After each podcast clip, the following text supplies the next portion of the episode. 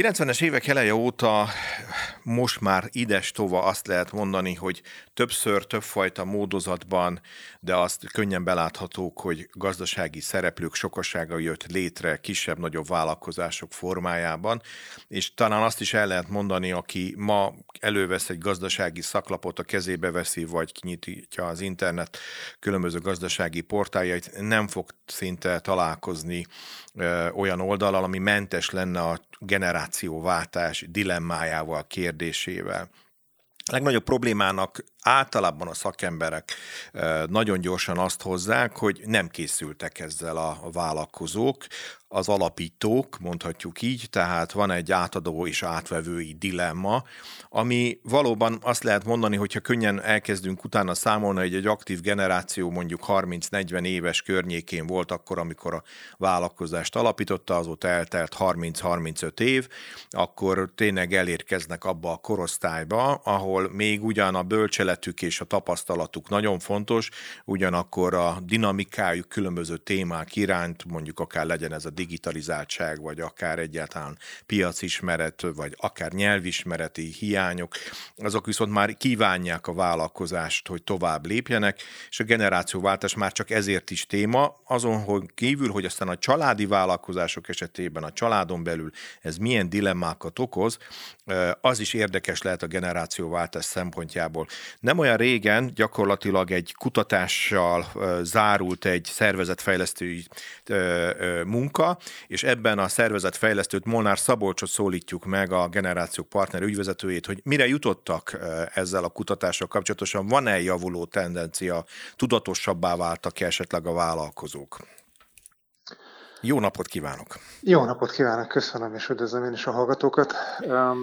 Valóban a, hallottunk ilyen híreket, vagy, vagy terjengenek ilyen rémhírek, ugye a nyugati statisztikákat alapul véve, hogy a, a generációváltó vállalkozásoknak 80%-a a stafétaváltás követő egy-két éven belül csődbe megy, és hát nyilván Magyarországon nincs erre még referencia adat, mert hogy, ahogy ön is említette az előbb, most érünk tömegesen abba, abba a fázisba, hogy ezek a családi vállalkozások tulajdonost cserélnek, vagy vezetőt cserélnek, ugye általában családon belül, hogyha van alkalmas utód, és nem, nem tudjuk még ezt, hogy, hogy nálunk ez hogy fog kinézni. De, a, de egyébként nálunk... ismerjük őket? Tehát be tudjuk azonosítani azokat a típusú vállalkozásokat, nem is feltétlen csak a családi jelleg miatt, hanem egyáltalán, ahol generációváltási kényszer lép fel mondjuk egy-öt év távlatában? Be lehet őket valahol azonosítani? Tehát ez nyilvántartások, statisztikák, rendszerek ezt valahol vizsgálják? Hát, ahogy ön is említette, ugye vannak cégadatbázisok, és ahogy ön is említette, hogyha megnézzük azokat a cégeket, amik mondjuk a rendszerváltás utáni évtizedben alakultak, megnézzük a tulajdonosok életkorát, akkor, ja, akkor ez a bázis, látni. tehát ebből tudunk indulni. Így van, ebből ki tudunk indulni, hogy azért ott tömegével elindult egyszerre nagyon sok vállalkozás 90-es évek elején, közepén, és hát valóban ezeknek az alapítói, alapítói most mennek nyugdíjba, 65-70-75, akár 80 évesek, és át kellene adni a stafét a botot. És az a kutatás, amit említett, ezt a Pannon Egyetemmel csináltuk közösen, és arra jutottunk, hogy, hogy bármi meglepő, vagy talán nem is meglepő, hogy a családi vállalkozások 61%-ának semmilyen terve nincsen kis hazánkban arra, hogy kinek, mikor, hogyan, milyen ütemezésben fogja átadni az alapító a stafétát. Az, ez azért ijesztő, ijesztő szám, hiszen ez nem, nem egy ne, nem elbagatelizálható téma, nem olyan, amit, amit órák vagy napok alatt meg lehet oldani, erre hosszú-hosszú éveken keresztül kell készülni, ha valóban biztos kézben akarjuk tudni a birodalmat, a vállalkozást, a, a felépített, felépített céget, cégcsoportot, miután már mi nem leszünk. Ugye ennek a dilemmának, ha jól érzékelem, akkor azért minimum két nagy vetülete van. Van egy az, hogy hogyha ez nem tudatosul, nem tervezett tevékenység, akkor fennáll a veszélye annak, hogy nem folytatódik a vállalkozás, tehát most használhatjuk a csőd szót is, de gyakorlatilag valahol leépül, visszaépül, és, és eltűnik, elporlad gyakorlatilag a gazdaság útvesztőiben.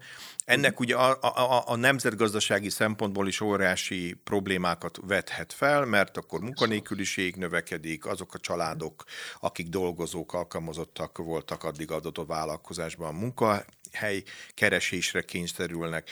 A másik vetülete az pedig maga a család, tehát akik számára addig az egy értékadó közeg volt, hogy a papa alakított, vagy éppen a mama, vagy közösen egy vállalkozást, és, és valahogy nem jön össze ez a dolog, mert, mert mondjuk az átvevő generáció az más pályára ment, vagy más érdeklődési köre volt. Tehát nem bonzotta az a vállalkozói világ, amit látott apun vagy anyunk keresztül. Tehát Abszolút. van egy kicsit egy ilyen szűkebb, van egy ilyen szűkebb értelmezés is, de szerintem mégis valahogy úgy tűnik nekem, mintha innen indulna a probléma. Igen, mind a kettőhöz egy-két gondolat, hogy a makro, makrokörnyezetben valóban ez egy óriási kockázat és egy óriási probléma, hiszen családi vállalkozások azért jó részt a KKV szektorban lelhetőek, találhatóak meg. A KKV szektor hozza Magyarország GDP-jének 50-55%-át, az, és alkalmazza a munkavállalóknak kb. két harmadát. Tehát ha igaz ez a statisztika, vagy akár csak a fele igaz annak, amit mondjuk nyugaton már tapasztalnak, hogy 80%-uk veszélyben van a staféta átadás után, akkor ez egy meglehetősen riasztó, riasztó statisztika, vagy, vagy komoly, komoly felhők gyülekeznek a, a láthatáron. A másik, amit pedig említett mikroszinten, ugye a családi szinten, valóban ez szintén egy nem csak egzisztenciális probléma, hogy, hogy mi lesz akkor, hogyha már nem, nem él az alapító, hanem, hanem nagyon komoly családi, családi mm, összetartásbeli probléma, mert hogyha ezt az alapító nem rendezi még életében, hogy mi lesz a céggel, ki lesz az utód, hogyan fogom ezt, ezt az egészet kommunikálni a családdal, hogyan készítem fel az utódomat arra, hogy ő veszi át a stafédát, és ha netán több gyerekem van, akkor hogyan kompenzálom a többi gyermeket azzal kapcsolatban, hogy, hogy ők például nem vezetik a, a vállalkozást, vagy nem részesülnek abban. Ez egy óriási érzelmi dilemma egyébként az alapító számára, hogy hát én mindegyik gyermekemet ugyanúgy szeretem, de hogy mondjam meg az egyiknek, hogy neki adom a céget, hogy ő fogja átvenni a stafétát, és a másikat pedig nem tartom alkalmasnak. E, és hogyha ezek nincsenek tisztázva, és nincsenek kitéve az asztalra, e, és megbeszélve, átbeszélve ezek a dolgok még az alapító életében, akkor nem csak egzisztenciás probléma lesz ebből, hanem, hanem komoly családi visszályok is alakulhatnak ki, akkor, amikor beüt a gyász, nem elég az érzelmi probléma, van még ott ráadásul egy, egy kezeletlen ügy, amit családon belül el kell, el kell varni, meg kell oldani. Na igen, e, igen, az, azt gondolom, hogy ez a, az a ettől válik a szónak talán azt lehet mondani a teátrális szókincséből drámai, mert a dráma az lehet optimista végződésű is, de lehet pessimista is, hogy a családi vállalatok esetében a, a, a, az emocionális, tehát az érzelmi töltet és a racionális vállalati ö, számok nyelvén vállalkozásoknak a kiadás, bevétel világában ezek az érdekek a, akár még ütközhetnek is. És itt ez alatt nem is feltétlen csak azt akartam ezzel megfogalmazni kérdésként, hogy a, hogy a, a család az alapvetően egy érzelmi töltetű közösség, és apa-anya kapcsolatáról és a gyerekek kapcsolatáról szól, hanem az alapítónak az az érzelmi kötődése a vállalkozásához, ami sokszor jellemző, hogy ez nem lehet, vagy legalábbis a kutatások során éreztek-e olyan kötődést, ami mondjuk a változás menedzsmenttel, ezzel az egész átadási folyamatnak a lebonyolításával szemben egy blokkot jelent, tehát egy kvázi vezetési hibát jelent. Abszolút, ugye, és ezt, nem csak a kutatásból láttuk, hanem hát ezért 15 éve dolgozunk családi vállalkozásokkal, legalábbis Páros Ildikó, aki a szakmai vezetőnk, ő neki 15 éves tapasztalata van ezen a fronton, és csapatunkkal folyamatosan abba azokba a falakba ütközünk, és azokba az érzelmi csomókba vagy gócpontokba ütközünk, ami az előbb említett, aminek az előbb említett alapítói elengedés a háttere, vagy annak a hiánya a háttere, ugyanis, ugyanis ez egy kettős gyász folyamat az alapító számára. Ugye egyszer el kell engedni, vagy először is el kell engedni a, az első gyermekét, ugye a, a cég az általában előbb született, mint, mint a, a, saját valódi gyermeke, vagy gyermekei. Át kell adni valaki másnak, aki nyilván máshogy fogja tovább nevelni, máshogy más döntéseket fog hozni, más irányba fogja terelgetni, tehát ez egy nagyon komoly komoly gyászfolyamat, e, és nagyon komoly tudatos munka kell ahhoz, hogy el tudja engedni az alapító a céget még életében. A másik pedig, hogy e, a másik része ennek a gyászfolyamatnak, hogy oké, okay, ott hagyom a céget, átadtam a safétet, de mi lesz ezután? Mi a következő az, ami kitölti az életemet, kitölti azt a napi 8-10-12 órát, amit eddig a cégemmel töltöttem, mi lesz ezután, és előrenézés nincs egy új perspektíva, hanem csak az elmúlás a perspektíva, akkor az nem annyira kecsegtető, és nyilván inkább visszafordul és, és visszajár a cégéhez segíteni, idézőjelbe, teljes jó szándékkal.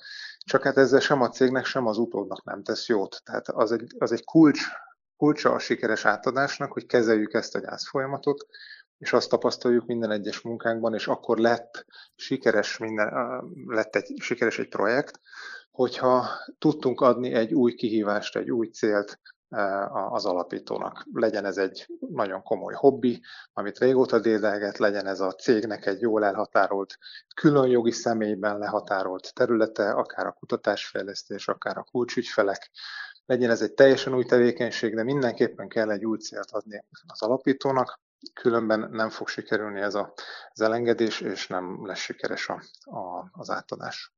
Igen, ha már a kulcs momentumról beszélt, akkor ezt kérdeztem is volna, hogy hogyha most így tényleg általánosságban, de azért le kéne raknunk ilyen mértföldköveket egy ilyen generációváltás kapcsán.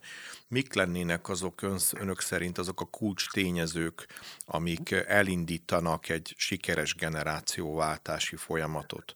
Ugye egyet itt most kiemelt elég jól, transzparens módon értelmezni is lehetett ezt, hogy, hogy gyakorlatilag a motivációt és a, az újdonság erejét és a, és a stb. és a stb. az átadó esetében meg lehet fogalmazni. Nyilván az átvevő oldalon is megvan a motiváció, mert hát ő neki meg eleve az, hogy megkapott a kezébe egy működő vállalkozást piaccal, sajátosságokkal, rábevételekkel, nyereségelvárással, nem tudom mivel, és azon aztán lehet alakítani egy jót egy digitalizálással, egy jobb kommunikációval, nem tudom mivel, de esetleg vannak-e még olyan, akár jogi, akár pénzügyi tudatosság területén mérföldkövek, amiket érdemes megfogalmazni, és azokat aztán jól kibontva, jól megalapozva sikere lehet egy generációváltásnak?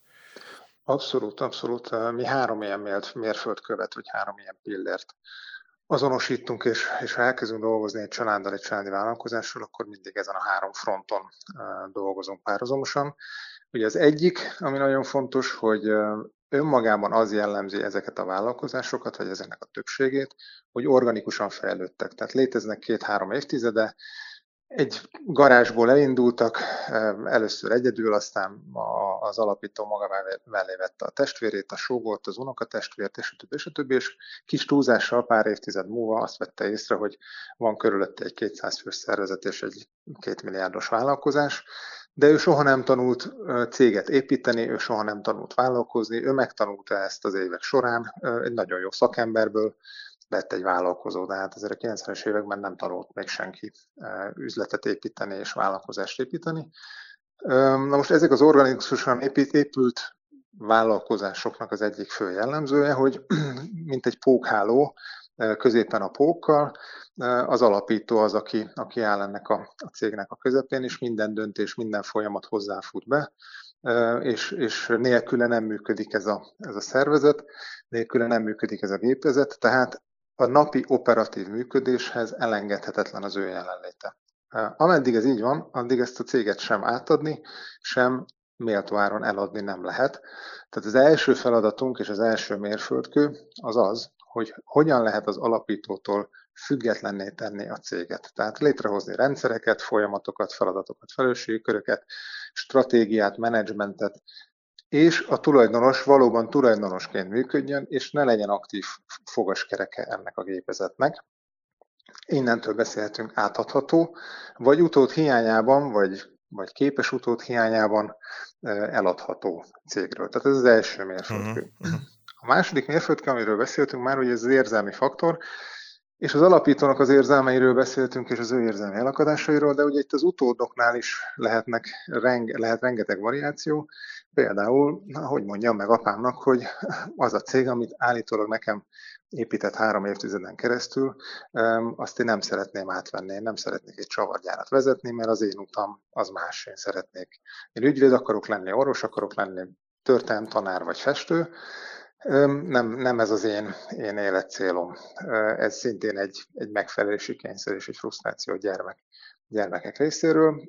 Szóval nagyon szövevényes ez az érzelmi rész, ezt is kezelni kell. A mi csapatunkban pont ezért van terapeuta is egyébként, aki a megfelelő pillanatban elkezd a családokkal egyénileg, majd pedig közösen is dolgozni itt az érzelmi, érzelmi szálakkal kapcsolatban.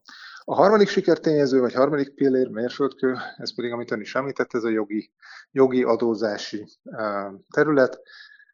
Nagyon sokszor látunk, látjuk azt, hogy bármi hihetetlen egyéni vállalkozás egy milliárdos árbevétellel, vagy egy több milliárdos cég egyetlen ügyvezetővel, aminek óriási veszélyi vannak, hogyha ha netán valami történik az ügyvezetővel, akkor hónapokig, akár fél évig is működésképtelenné válhat egy cég.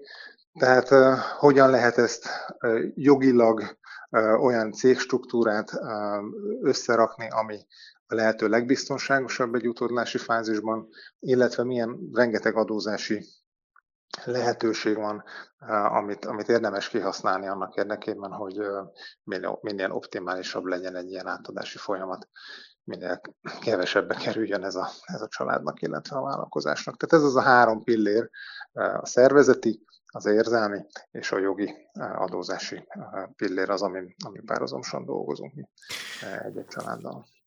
Az fogalmazódott így meg közben bennem, hogy ahogy így végigmentünk ezeken a pilléreken, hogy a végeredménye ennek, most használtuk a terv szót, de valójában azért ez az átadó és az átvevő szempontjából egyfajta szerződés, egyfajta szövetség, vagy egyfajta nem tudom, belső alkotmány, vagy nem is tudom igazából, hogy mi a jó szó rá az, hogy kifejezze az atmoszféráját, a jellegét ennek a tervnek, de hogy ez cél is, tehát ezt a tudatosítható a folyamatban, az átadás átvétel tervezésének a folyamatában, hogy, hogy igen, ez egy, nem egy végleges szakítás, hanem ez egy folyamat lesz, vagy éppen önök esetében úgy alakul, hogy, hogy nagyon el fognak távolodni egymástól.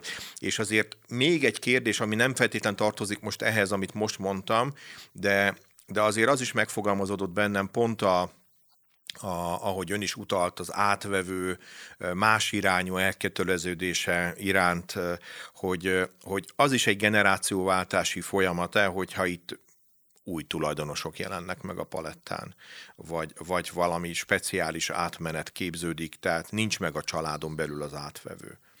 Persze, abszolút, abszolút. És akkor visszafele válaszolnék a kérdésre itt az utolsóra ráfűzve, hogy a, az egy óriási tévhit, hogy attól, mert az utódnak ugyanaz a vezetékneve, mint az alapítónak, ezért ő pontosan ugyanolyan jó vállalkozó lesz, mint, mint az alapító volt. Ez legalább akkor a tévhit, mindig azt szoktuk mondani, hogy Paul mccartney a lánya Stella McCartney, ugyanez a vezetéknevük, de egyáltalán nem garantálja semmi, hogy akár még csak zenei hallása is lesz Paul McCartney lányának.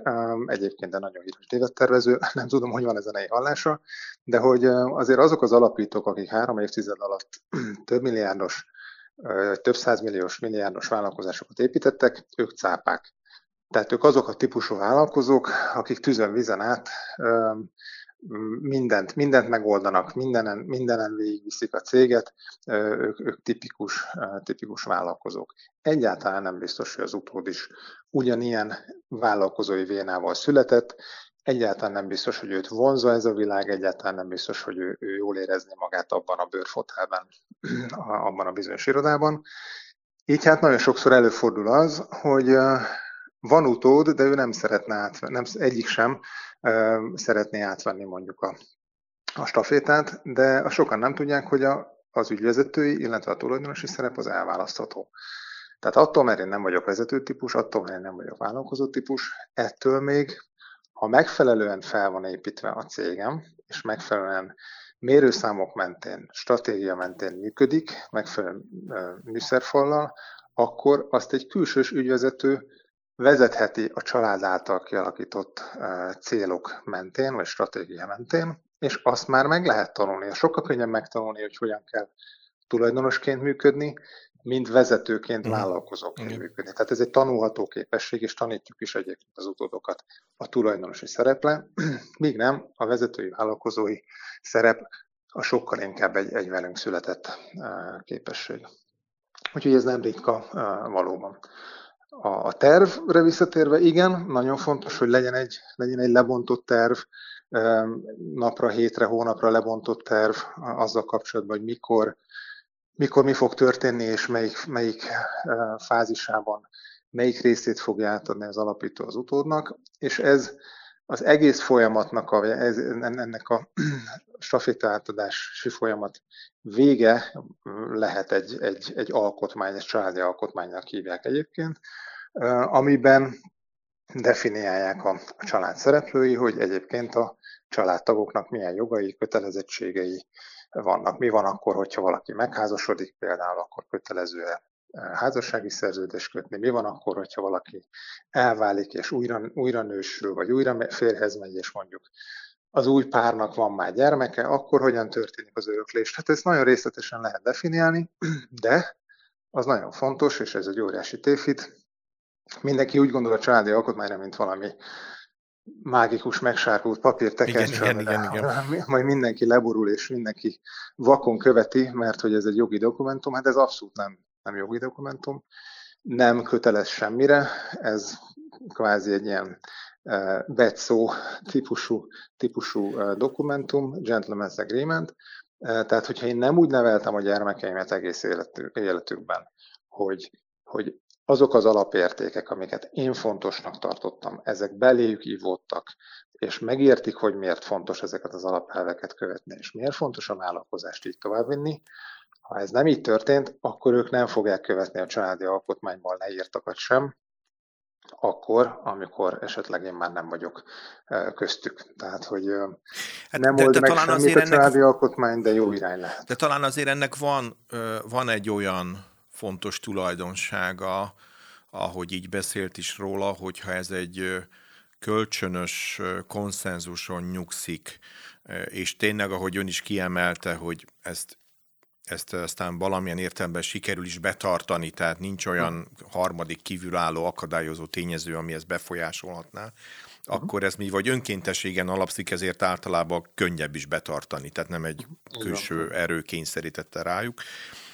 De nyilván azt a fajta szabadságot vagy rugalmasságot, amit szintén ön is kiemelt, azt viszont meg bele kell kalkulálni, hogyha egyébként meg valami, valami nagyon nagy törés következik be, ami persze nyilván akár lehet egy egyéni probléma is egészségügyi vagy bármilyen területen.